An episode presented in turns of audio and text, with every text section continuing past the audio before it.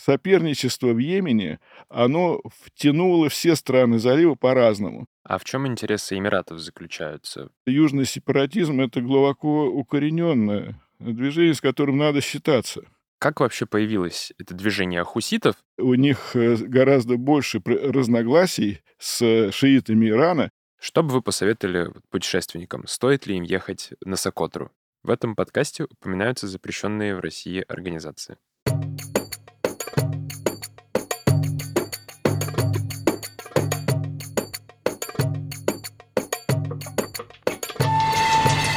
Всем привет! Это подкаст Центра Примакова «Ближневосточный экспресс» и его ведущий Артем Андрианов. В этом подкасте мы обсуждаем последние события в странах Ближнего Востока и Северной Африки и выясняем, как они могут повлиять на нас с вами. Вместе с экспертами по региону мы разбираемся в том, что происходит, объясняем, что случилось и почему это важно. Каждые две недели мы публикуем новый выпуск, в котором говорим о событиях в какой-либо ближневосточной стране. Сегодня речь пойдет о Йемене, о перспективах мирного процесса, целях сторон в вооруженном конфликте и российских интересах в этой стране. У нас в гостях Сергей Серебров, старший научный сотрудник Центра арабских и исламских исследований Института востоковедения РАН. Здравствуйте. Здравствуйте, Сергей Николаевич. Очень рады, что вы к нам сегодня пришли. Спасибо за приглашение, Артем. Сергей Николаевич, Йемен в последнее время стал часто возникать в новостных заголовках, потому что все говорят о перспективах э, мирного процесса в этой стране после нормализации саудовско-иранских отношений. Напомню, что в Йемене продолжается вооруженный конфликт уже много лет. Да, Девят, девятый год. Девятый год. И все постоянно говорят о том, что идет борьба между группой так называемых хуситов, которых э, якобы поддерживает Иран, и, с другой стороны, против них выступает э, правительство Йемена, международно признанная, которая поддерживает Саудовская Аравия. И когда речь заходит о Йемене, все как раз вспоминают вот этих самых хуситов. Сергей Николаевич, в этой связи такой вопрос. Действительно ли основная линия конфликта в Йемене сейчас проходит между хуситами, ну и всеми остальными, скажем так? Э, как эти хуситы стали настолько влиятельными, что о них все стали говорить, и куда уходят корни этого самого хуситского конфликта? Ну, во-первых, само начало военного этого конфликта в Йемене было связано с э, официальным объявлением посла Саудовской Аравии в Вашингтоне 25 марта 2015 года о начале военной специальной операции «Буря решимости». Вот. Это первый момент, то есть это интернациональный конфликт. В нем участвует, кроме йеменских сторон, участвует арабская коалиция, в которой первоначально должно было войти 10 стран – а вошло по факту только две – Саудовская Аравия и Объединенные Арабские Эмираты. Это первое уточнение. То есть э, здесь, с одной стороны, речь идет прямая военная интервенция Саудовской Аравии и Эмиратов в Йемен. Что касается э, участия Ирана, то никаких фактов, э, которые бы говорили о, об участии Ирана на чьей-либо стороне э, в Йеменском конфликте, собственно, так и не было. То, что, э, тот факт, что так называемые хуситы, я потом э, скажу, почему я так говорю, э, в конце концов проявляют солидарность и поддерживают Иран, и Иран отвечает тем же, это скорее продукт войны. Э, просто у стороны, против которой была объявлена эта военная кампания, не было другого выбора – они должны были получать какую-то поддержку, и они сблизились за годы этой войны с, э, действительно с Ираном, сблизились прежде всего, я бы сказал, так на уровне э, симпатий, на уровне политических, э, политических каких-то общих моментов, но э, что касается какого-то вовлечения Ирана, это очень проблематично, потому что с 25 марта 2015 года Йемен оказался в состоянии, кроме того, что он оказался под ударами э, арабской коалиции, уничтожившей сразу там инфраструктуру военную и большую часть гражданской инфраструктуры, он также оказался в режиме экономической блокады, как раз с целью недопущения незаконных поставок э, оружия хуситам прежде всего из Ирана. Поэтому, э, так сказать, все вот факты э, глубокой вовлеченности Ирана это скорее продукт э, средств массовой пропаганды, чем реальности. Теперь, что касается второй части вашего вопроса. Вы, вы говорите о том, что конфликт между хуситами и всеми остальными в Йемене. И что они стали настолько влиятельны. Но это тоже не так. Потому что с первого дня э, в Сане э, возник альянс между хуситским движением Ансарулла и ни много ни мало, как ядром бывшей партии власти Йемена Всеобщий народный конгресс во главе с бывшим президентом страны Салихом, который сохранил влияние э, над костяком бюрократии, армии, парламентом и так далее. То есть когда, э, когда в средствах массовых информации и даже в официальных документах э, о, противник, о противнике говорят как исключительно о хуситах, это очень сильное искажение действительности. На самом деле хуситы не одни.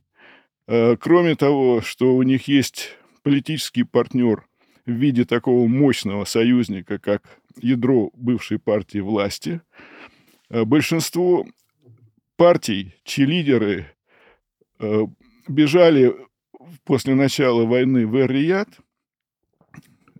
всех партий, включая партию Ислах, э, все они создали, так сказать, внутри страны, оказавшись внутри страны, все они создали как бы теневые такие группы, которые поддерживали вот этот Санский альянс. В результате на сегодняшний день этот Санский альянс контролирует 90% бывшей территории Йеменской Арабской Республики, где проживает, грубо говоря, 70% населения страны. То есть э, здесь расстановка э, сил такова, что хуситы – это не какая-то мятежная группа. Они создали режим Э, власти государственного типа, в котором функционируют все министерства, ведомства, работает парламент и так далее. Вот это уточнение, по-моему, важно для понимания происходящего в Йемене. Сергей Николаевич, а как вообще появилось это движение хуситов? С одной стороны, это действительно религиозное движение. Да? В Йемене есть разделение на суннитов и шиитов, и шииты представлены так называемой э, ветвью заидитов, да, одно из направлений в шиитском исламе. И среди них возникло такое движение религиозного возрождения в 1990-е годы, которое возглавил имам Аль-Хуси, по фамилии которого и получило название это, это движение. А в чем заключались его цели, да, почему оно превратилось из такого ну, более культурного движения в действительно политическое и, э, немаловажно, вооруженное движение? Ну, опять же, ваш вопрос э, нуждается в э, нескольких таких комментариях. Ну, во-первых, хуситское движение нельзя назвать религиозным. То, что хуситское движение возникло на базе заидитского возрожденческого движения на севере страны, прежде всего провинции Сада, в отчине йеменского заидизма, а заидитская община правила Йеменом тысячу лет – Э, поэтому это э, ситуация, в которой попала заидитская община после республиканской революции 1962 года, это была ситуация маргинализации заидитов. Власти опасались именно того, что появится имам. Вы говорите, что Хуси был имамом, но имама-то и нет у заидитской общины. Вся проблема в том, что доктринально Э, заидизм действительно поддерживает существование имама как религиозного прежде всего, но также, возможно, и политического лидера. И власти, конечно, опасались появления конкуренции в этом смысле, какого-то теневого или второго очага власти, тем более, что роялисты после революции 62 года до 70-го года вели э, войну, э, так сказать, с республиканским режимом, который пришел к власти тогда. И вот рецидив – Э, такого восстания против республиканских властей э, привел к тому, что политика государства была направлена на маргинализацию э, заидизма. Поэтому, собственно, вот возникло это возрожденческое движение заидизма, но не как форма реставрации имамата. Ни в коем случае. Никто ни в движении Шабаб аль-Мумин, которое предшествовало хусизму, они из хуситских лидеров никто не провозглашал идею возрождения имамат. Это тоже пропагандистская утка, вот это достаточно современное движение, которое очень сильно использует средства современной телекоммуникации для пропаганды своих идей. А, оно ориентировано на решение актуальных, самых актуальных проблем своего общества и даже всей исламской уммы. И э, в то же время оно э, призывает мусульман придерживаться своих цивилизационных корней – Э, делаю упор на Коран. На Коран и в том числе Сунну. Теперь, что касается специфики заидизма. Заидизм — это не просто какая-то школа шиитской ветви ислама. Заидизм — это промежуточная школа, в которой есть и суннитские, и шиитские элементы. Ну вот, в частности, э, очень большую роль в любой школе, признанной школе ислама, Э, играет э, правовая школа, ФИК. Так вот, э, заидиты следуют учению Ибн Ханифы, это суннитский ученый, а вот что касается политической, так сказать, части доктрины, они ориентируются на, на лидера из дома пророка, из потомка пророка Мухаммада, от Хусейна или от Хасана, и в этом отношении они как раз э, примыкают к шиизму. Вот. Так что это такая, это промежуточная, гибридная форма ислама. Это очень важно понимать, потому что в этом смысле они не могут быть полноценными партнерами или тем более единомышленниками э, с распространенным э, учением джафаризма, 12 имамов в Э, в Иране. Это совершенно другая история, и у них гораздо больше разногласий с шиитами Ирана, чем с шафиитами, суннитской школы ислама, которая явля... занимает доминирующее положение в Йемене, тоже традиционно. Заидизм где-то примерно 40% населения Северного Йемена был, а 60% даже на севере Йемена э, было э, вот как раз суннитов-шафиитов. А на юге так вообще 100% населения шафииты. Так что вот это вот отношение между двумя доминантными общинами в Йемене на протяжении последних ста лет было довольно мирным и гармоничным. У них не было больших противоречий. И даже когда вот имам, хотя и правил в Йемене вот, э, последние Э, в последние перед революцией годы, э, он э, основную часть армии, например, вербовал из суннитских районов. Вот вплоть до этого. То есть была очень большая, большая степень доверия между общинами, и господствовал мир. Сергей Николаевич, но так или иначе конфликт между хуситами и центральным правительством возник, и стали говорить о том, что э, вот с примирением Саудовской Аравии и Ирана есть надежды на то, что действительно будет мир. И знаки этого появлялись. Э, в, в марте состоялась э, нормализация отношений между Саудовской Аравией и Ираном, после чего саудовский посол в Йемене совершил визит в Сану, в столицу Йемена, которую контролируют как раз хуситы, где встретился с хуситскими лидерами. А недавно лидеры хуситов так и вообще отправились в хадж в Саудовскую Аравию где их э, свободно пустили и выпустили обратно. Э, есть ли перспективы того, что начнется мирный процесс в Йемене, в ходе которого будут разрешены противоречия между хуситами, у которых есть э, свои политические интересы, и правительством Йемена, которое поддерживает и Саудовская Аравия? Да, именно с этого начинался конфликт, с тем, что э, хуситам э, было вменено, так сказать, э, Э, то, что они приверженцы иранского политического влияния и будут проводить политику в ущерб интересам безопасности Саудовской Аравии. Эту версию э, очень сильно поддерживали США и Англия. Вот, поскольку в то время, как раз в 2015 году, э, это, пожалуй, было основное острие э, политики на Ближнем Востоке, это создание такой мощной антииранской э, коалиции, такой, на, используя вот фактор суннито-шиитских противоречий известных. Вот. Э, поэтому, безусловно, нормализация отношений э, между э, Саудовской Аравией и Ираном при посредничестве Китая меняет ситуацию в зоне Йеменского конфликта в сторону разрядки. Эта разрядка началась такая вот э, деэскалация конфликта началась в апреле 2022 года с подписания перемирия. Потом перемирие это перешло уже, так сказать, вот в те формы, которые вы говорите. Э, был установлен трек прямых переговоров между Эр-Риядом и Саной.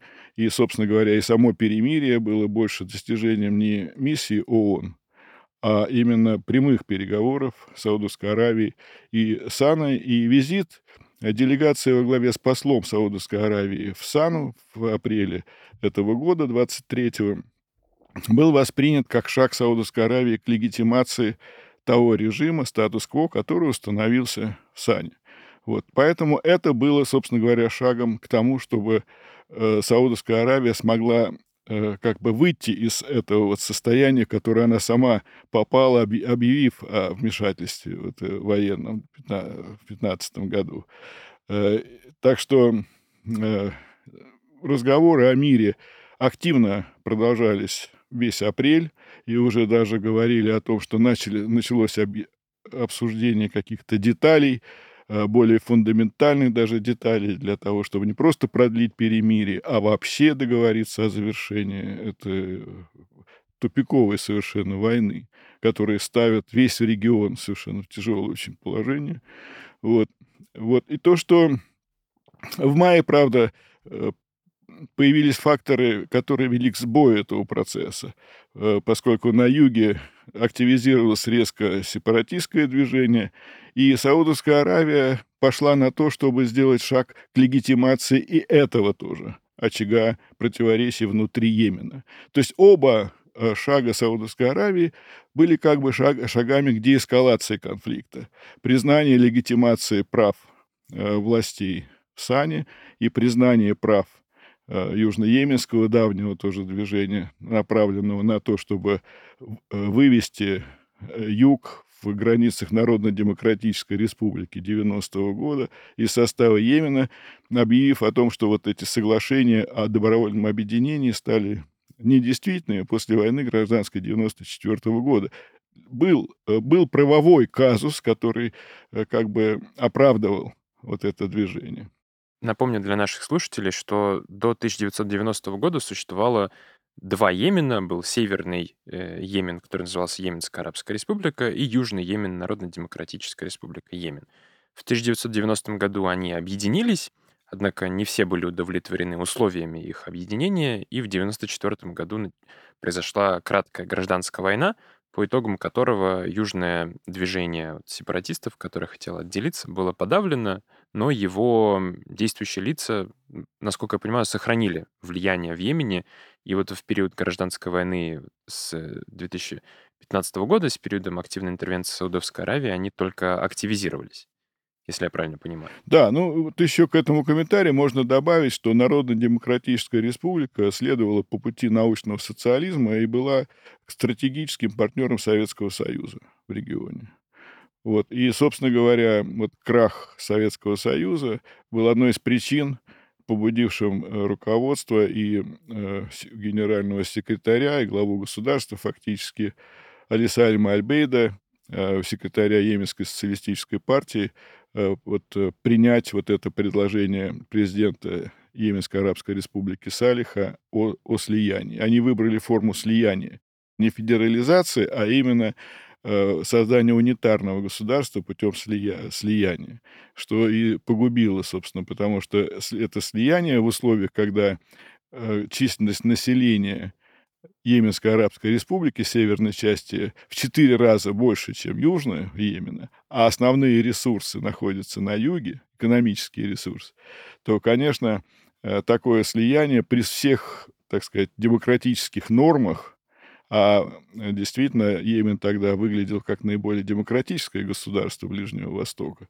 И конституция, и выборы всех органов власти и так далее. Но электорат в основном э, придерживался североеменских элит, что и вот вызвало резкое обострение отношений между двумя группировками, северной и южной йеменцами, и привело к гражданской войне.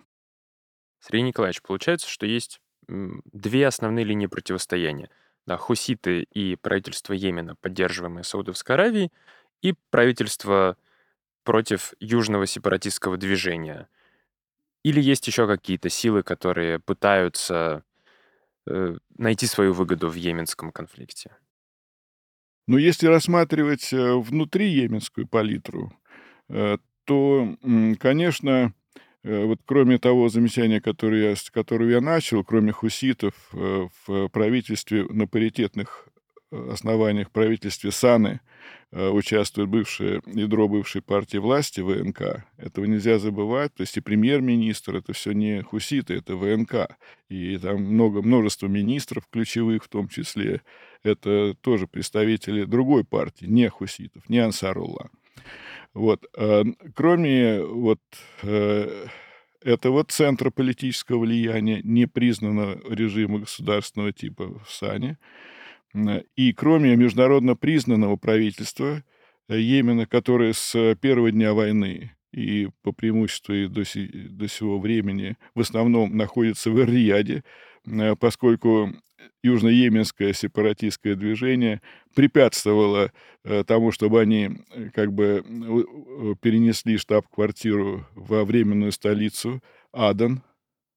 А, вот, и они вообще опасались, что этот шаг закрепит Адан в качестве, э, так сказать, будущей столицы Южного Йемена, и что этот шаг будет способствовать э, как раз рас, расколу страны и выходу Йемена.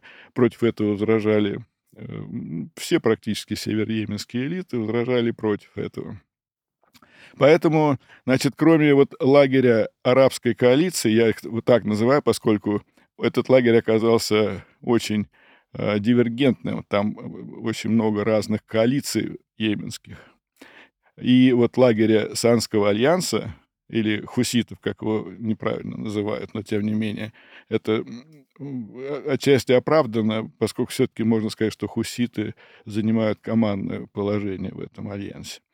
Э, значит, произошло, произошло разделение также и лагеря арабской коалиции на саудовские и эмиратские фланги э, что отражало в том числе и геополитическое соперничество Саудовской Аравии и Эмираты за влияние в Йемене. Йемен был слишком важным с точки зрения геополитического влияния объектом соперничества не столько для Саудовской Аравии и Ирана, сколько, как оказалось, для самих стран залива.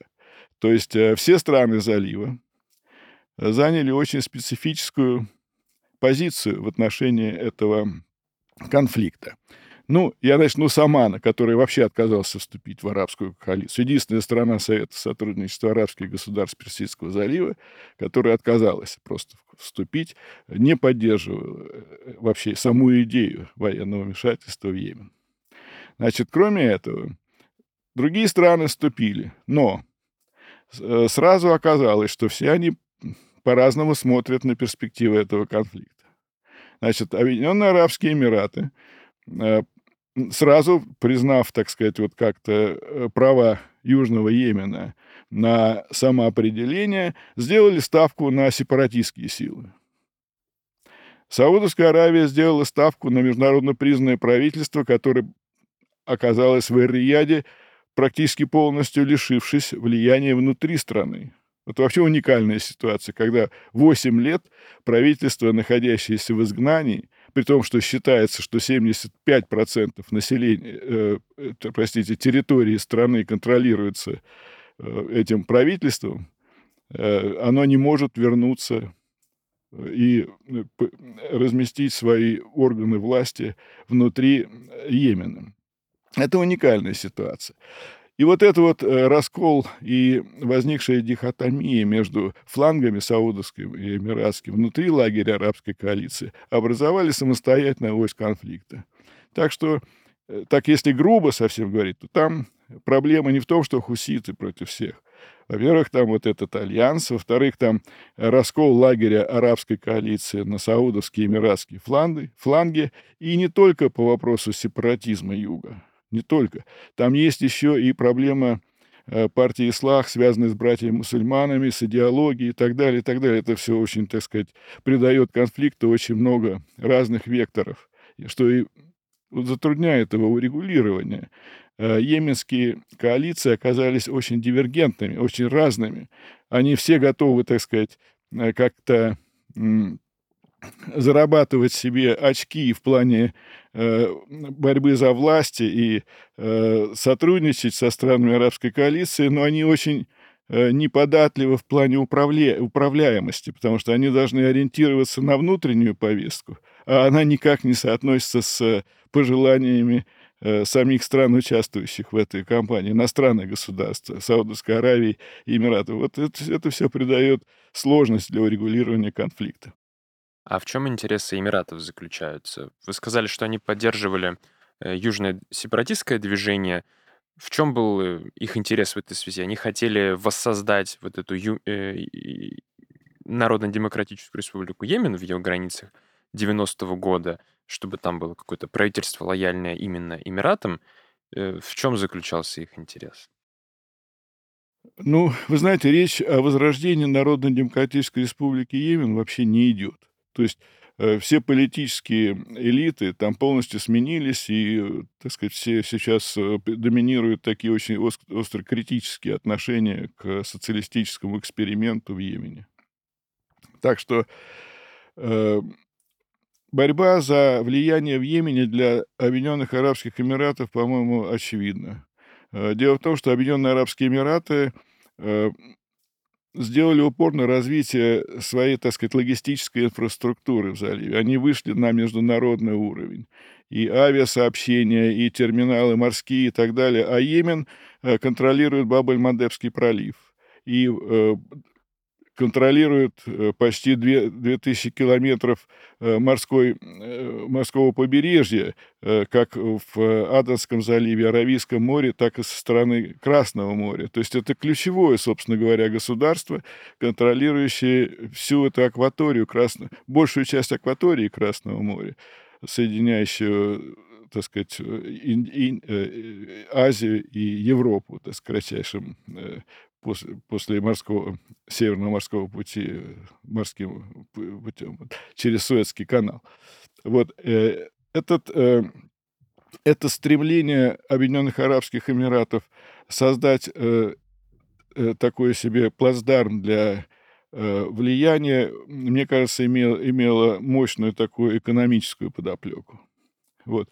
С другой стороны, понимаете, вот э, неравенство стран внутри Совета сотрудничества арабских государств по, по ресурсам, по населению, по, э, так сказать, по территории и так далее. Ну, возьмите вот Саудовская Аравия, да, огромная страна по территории и по населению по сравнению с Эмиратами.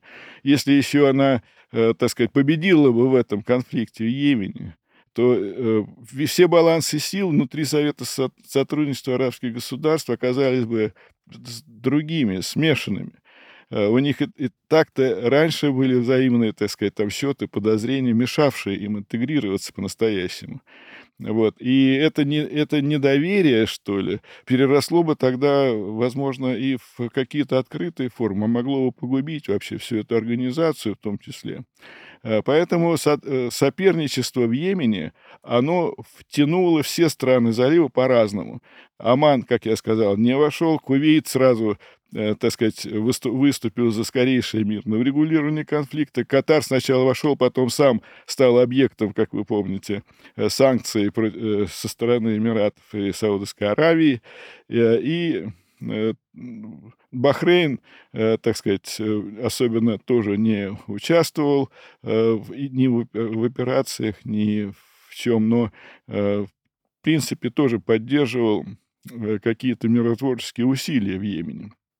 Так что э, ни, никакого единства с точки зрения стратегических задач э, вот со стороны арабской коалиции, даже формальной вот арабской коалиции, вошедших, но не участвующих государств, не было.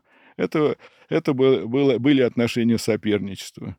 Объединенные Арабские Эмираты, я думаю, также следовали простой логике учета фактов.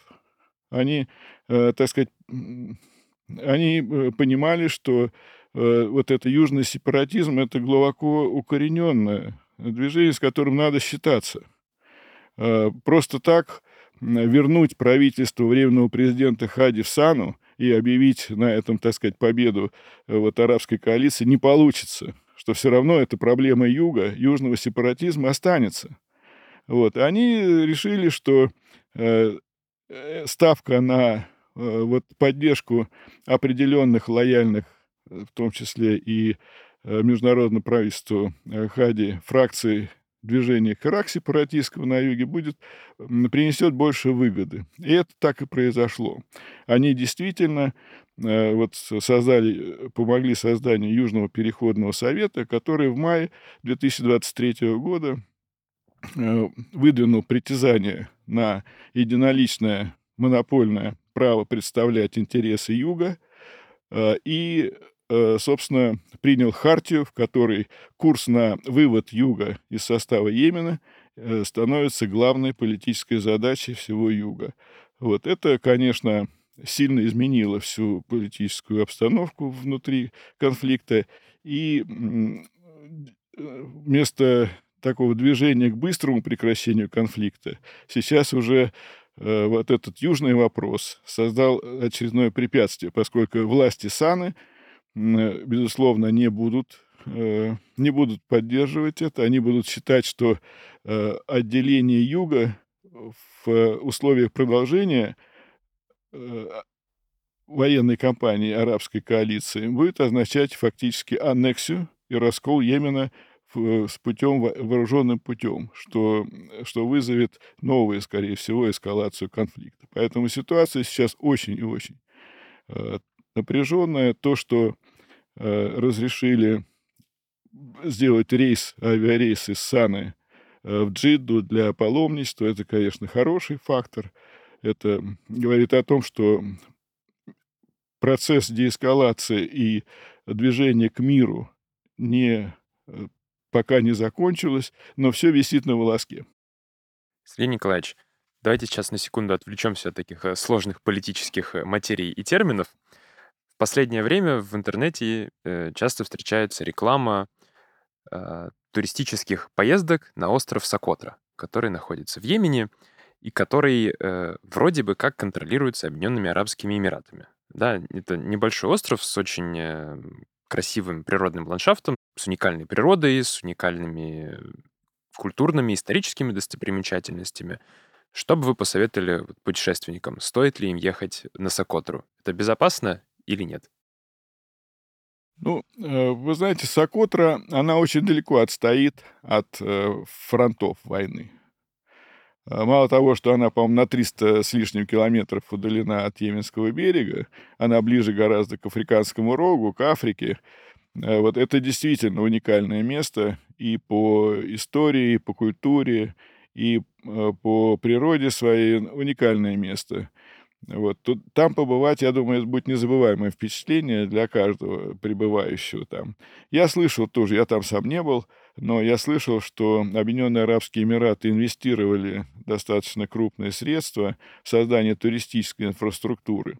Что касается политического э, режима на Сокотре, то Сокотра является частью Йемена. В Йемене продолжается военный конфликт а, статус Сокотры никто не отменял как части Йемена. И там нет прямого соперничества между саудовским и эмиратским флангом. Там действительно Объединенные Арабские Эмираты, э, э, скорее, так сказать, там сейчас доминантный такой игрок. Э, и Южный переходный совет тоже пользуется большим влиянием. Но Э, вот э, надо исходить из того, что в плане политического статуса ситуация там довольно подвижная, скажем так. Вот. Что касается, то есть, как туристической привлекательности, это номер один в мире, я бы сказал. Ну, или, скажем так, в топ, входит в топ место для посещения любознательных туристов. А вот с точки зрения Э, политических, ну, хорошо, если там э, какое-то время будет сохраняться вот такая стабильность, э, доми... при эмиратской доминанте, то хорошо. Но ситуация, я уже вот отметил, э, в целом с деэскалацией находится под большим вопросом в связи с э, актуализацией южной проблемы. Вот, если емен, йеменские стороны должны будут решать этот вопрос в любом формате, э, я думаю, что если бы они решали это во внутри-йеменском формате, то это было бы менее рискованно, чем в условиях продолжения вот этой вот э, военной операции арабской коалиции. Поскольку в таком случае встанет вопрос о суверенитете. А кто, собственно, будет решать судьбу Йемена, если не сами йеменцы? Если это будут решать Саудовская Аравия или Эмираты, то это может привести к новому конфликту. Сергей Николаевич, э, спасибо вам за это пояснение по Сокотре. Давайте теперь вернемся обратно в основную часть Йемена. Э, у меня, пока мы разговаривали, возник вопрос, э, что Йемен очень сложная страна в плане внутриполитических сил и внешнего вмешательства. А как, э, собственно, само население Йемена выживало все эти годы военной интервенции, уничтожения гражданской инфраструктуры, за счет чего оно продолжало жить? В Йемене есть какие-то нефтегазовые ресурсы, но они явно там недостаточны для обеспечения всего населения, плюс часть инфраструктуры была разрушена. Вот как э, функционировала экономика Йемена на протяжении последних лет? Есть ли по этому какие-то данные? Да, есть данные. Очень плохо функционировала экономика. А, в разные, особенно в начале, в первые годы войны, фактически прекратился экспорт э, газа полностью. Э, Йемен экспортировал жиженный газ э, и получал хорошие деньги за это. Вот. Э, это, этот экспорт совсем прекратился, добыча газа продолжается для обслуживания внутреннего рынка. Вот, причем по каким-то сумасшедшим ценам. Вот. А, что касается экспорта нефти, э, до войны нефть нефть э, давала примерно 70% э, доходов бюджет страны.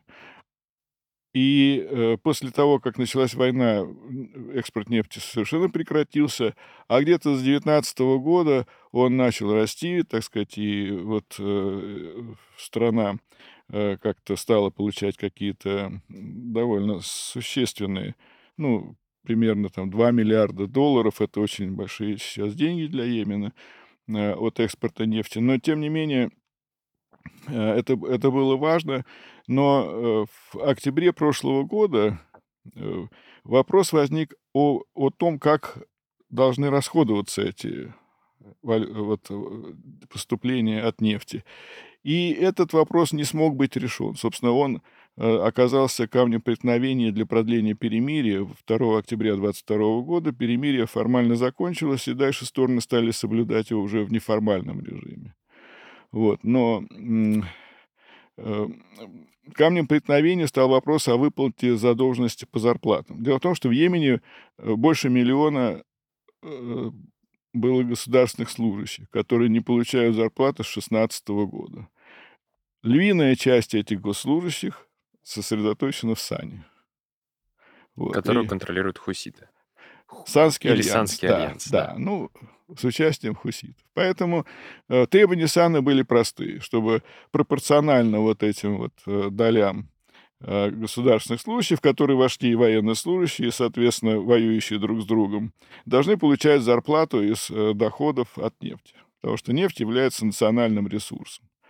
Вот, и, э, так сказать, это требование не было... Оно сначала как бы было, было произведено обсуждение между саудовской и исанской делегацией, э, но потом вмешалась Соединенные Штаты Америки, которые являются также очень важным элементом этого конфликта, как партнеры арабской коалиции и как страна, которая заинтересована в укреплении своей военной доминанты в Красном море, там новые военные проекты и так далее. И Англия и США сейчас очень активизировали свои усилия в Йемене. Вот.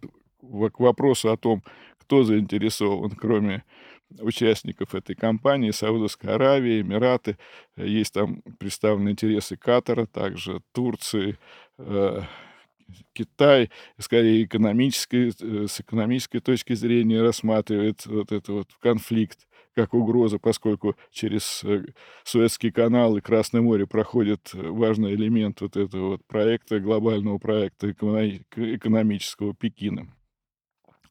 А, но и также и Соединенные Штаты, и Англия также проявляют огромный интерес к Йемену сейчас. Вот, тем более, что э, вот эта вот военная операция явно потерпела крах, в том смысле, что она не достигла ни одной из установок, э, которые были сделаны в резолюции.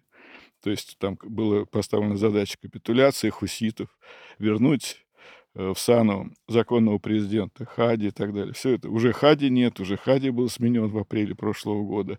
Э, и в Сане очень устойчиво и эффективно управляет новый режим коалиционный. Э, поэтому можно говорить о том, что эта арабская, эта вот э, военная кампания не достигла никаких целей. И теперь вот очень усиливается роль Соединенных Штатов Америки. Они, честно, так сказать, пытаются заблокировать тот вот процесс деэскалации, который начала Саудовская Аравия в прошлом году. Саудовская Аравия повела э, курс на обнуление своего участия в конфликтных ситуациях на Ближнем Востоке, потому что это противоречит их задачам и внутренним экономическим, и в превращении одного из лидеров арабского мира. Вот. Э, участие в конфликтах ослабляет Саудовская Аравия пришла к выводу, что ослабляет ее вот эти возможности, которые она имеет, как страна с огромными ресурсами. Вот. Поэтому сейчас э, ситуация э, вот э, с переходом перемирия в нечто большее, вот я имею в виду из-за фактора усиления политики США и Англии, которые, конечно, имеют колоссальные рычаги влияния в регионе, и военное, и экономическое, и политическое, и так далее. Вот это все становится фактором большого риска. Сергей Николаевич, а мы вот упомянули многих внешних акторов, которые участвуют в Йеменском конфликте. А есть ли там какое-то российское присутствие? Насколько я помню, э, еще в первые годы Йеменского конфликта президент, бывший президент Салих даже приглашал Россию открыть военную базу в Йемене по типу российской кампании в Сирии. Но Россия на это не пошла, потому что Йемен казался слишком отдаленным и сложным конфликтом, насколько я понимаю. А Россия пытается как-то участвовать в йеменском политическом процессе, либо она больше наблюдает со стороны? Вы знаете, этот вопрос довольно сложный, не имеет однозначного ответа, потому что на самом деле э, Россия, на мой взгляд, проводила очень сбалансированную и грамотную политику в этом йеменском конфликте. Ну, начнем с того, что э, все посольства, практически западные посольства, покинули Сану э, вот как раз с началом этого военного, точнее, даже с момента переезда президента Хади из Саны Вадан в феврале 2015 года. И все посольства синхронно вместе с Хади покинули Сану, э, объявив о том, что она якобы захвачена мятежниками. Хотя ничего там такого не происходило. Там продолжала работать миссия ООН, э, работала так сказать, над проектом создания э, альтернативных органов власти после отставки Хади, добровольной отставки Хади. Ну, э, это тоже детали, которые мы не будем сейчас обсуждать. А Россия оставила посольство в Сане, и оно там находилось до декабря 2017 года, когда погиб Салих – Э, бывший президент погиб в результате внутренних разборок между хуситами и э, ВНК на почве борьбы за доли власти. Э, Салих, как, так сказать, авторитарный правитель Йемена, конечно, имел, так сказать, умел развернуть как бы игру в свою пользу и решил, что подходящий момент, что и сейчас я могу там. Он такой сделал рефер, реверанс в сторону арабской коалиции, сказал, что он сам справится с хуситами, если арабская коалиция прекратит бомбить Йемен. Но арабская коалиция усилила бомбардировки Йемена, и как раз конфликт длился два дня. 2 декабря он сделал это заявление по радио, публичное заявление, не посоветовавшись ни с кем из своего окружения, поэтому сам альянс не распался, а все его, так сказать, партнеры по партии остались в альянсе с э, Ансарулла. Вот. А, а арабская коалиция не откликнулась на его идею а, объявить перемирие, чтобы он смог, так сказать, там разобраться с этим, с, с Ансарулла. И в результате э, была, была стычка между силами безопасности э, вот этого режима и личной охраной э, Салиха, и президент погиб. Вот. И после этого российское посольство было выведено из Сана в Эр-Рияд. Но Россия продолжала и продолжает контакты со всеми сторонами. Россия обладает большим авторитетом в Йемене. И очень многие, практически все стороны считали бы участие России в посреднической миссии очень желательным. Но все дело вот в чем. На фоне вот этого вот глобальных, глобальной осложнений, которые э, известны, э, Россия не хотела бы, наверное, Э, чтобы какие-то шаги ее были восприняты как катализатор для новых вспышки международного соперничества за Йемен.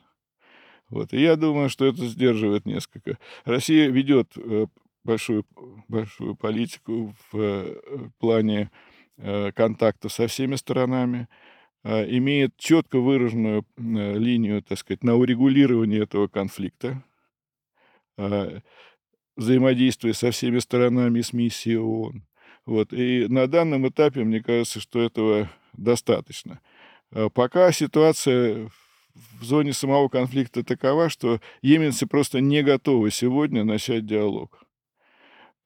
С другой стороны, э, не закончилась еще и военная интервенция арабской коалиции в Йемен.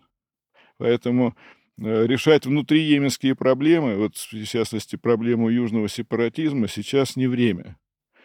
Вот, и э, зайти с посреднической миссией сейчас со стороны какого-либо государства э, практически невозможно. Нет условий для этого. Поэтому я думаю, что в свое время Россия будет принимать активное участие, и это востребовано со стороны йеменцев. И, Сергей Николаевич, завершающий вопрос. Э, вы упомянули, что сейчас нет условий для внутриеменского диалога, а если гипотетически предположить, когда они и при каких условиях э, могут появиться? Когда сложится ситуация, в которой в Йемене начнется реальный политический процесс э, урегулирования между йеменскими сторонами для того, чтобы в стране установилась стабильность? Ну, вы знаете, я, я сказал, что да, нет условий для йеменского диалога. Почему? Потому что э, все стороны как бы понимают, что без этого йеменского диалога э, под эгидой Организации Объединенных Наций или, так сказать, при каком-то авторитетном посреднике, это неизбежно. Все они признают этот момент.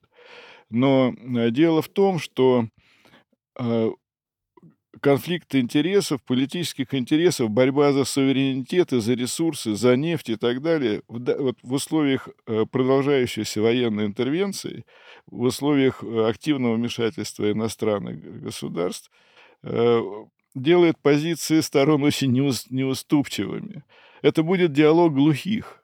Ну какой смысл будет там? Сана будет говорить о том, что реальная власть находится у того, кто контролирует 70% населения. Ю, Юг будет говорить о том, что э, Юг, э, так сказать, обречен на то, чтобы уйти из Йемена, поскольку режим оккупации, который после 1994 года установился, больше не устраивает население Йемена и так далее. То есть э, есть там еще какие-то фракции, которые сейчас контролирует несколько анклавов на территории бывшего Северного Йемена, они будут говорить о том, что они не будут признавать непризнанное правительство, э, э, хуситское правительство в Сане ни при каких обстоятельствах и так далее. Вот сейчас, э, пока этот вот фактор военный, военного иностранного вмешательства продолжается, я думаю, что такой диалог бесперспективен. Все просто будут заявлять о своей позиции и не, не сойдут с нее. Если этот фактор уйдет, если Саудовская Аравия действительно добьется выхода, своего выхода из военной части конфликта, она может, естественно, там э, играть большую роль в экономическом восстановлении Йемена, что будет, естественно, иметь проекцию политическую и так далее. Но э, без э, фактора прекращения военного участия арабской коалиции в Йемене, мне кажется, этот диалог обречен. Поэтому, если удастся договориться с Ани и Риеда о прекращении войны, это будет как раз условием. И даже если Саудовская Аравия инициирует после этого какую-то Йеменскую конференцию, как это было в прошлом году, тоже в, 20, в апреле 22 года, э, Саудовская Аравия уже инициировала конференцию Йеменскую и даже пригласили хуситов. Хуситы отказались, потому что конференцию предлагалось провести в Эр-Рияде, которую э, Сана считает стороной войны, агрессором. Вот. Они готовы были участвовать в Йеменской конференции э, на территории Кувейта даже без прекращения войны чтобы, так сказать, э, подчеркнуть свою готовность к мирному регулированию конфликта. Э, так что вот этот фактор продолжения военной кампании, мне кажется, главный блокиратор. Сергей Николаевич, спасибо вам большое за такой э, подробный объемный рассказ о Йемене. Об этой стране не так много известно, не так много о ней пишут.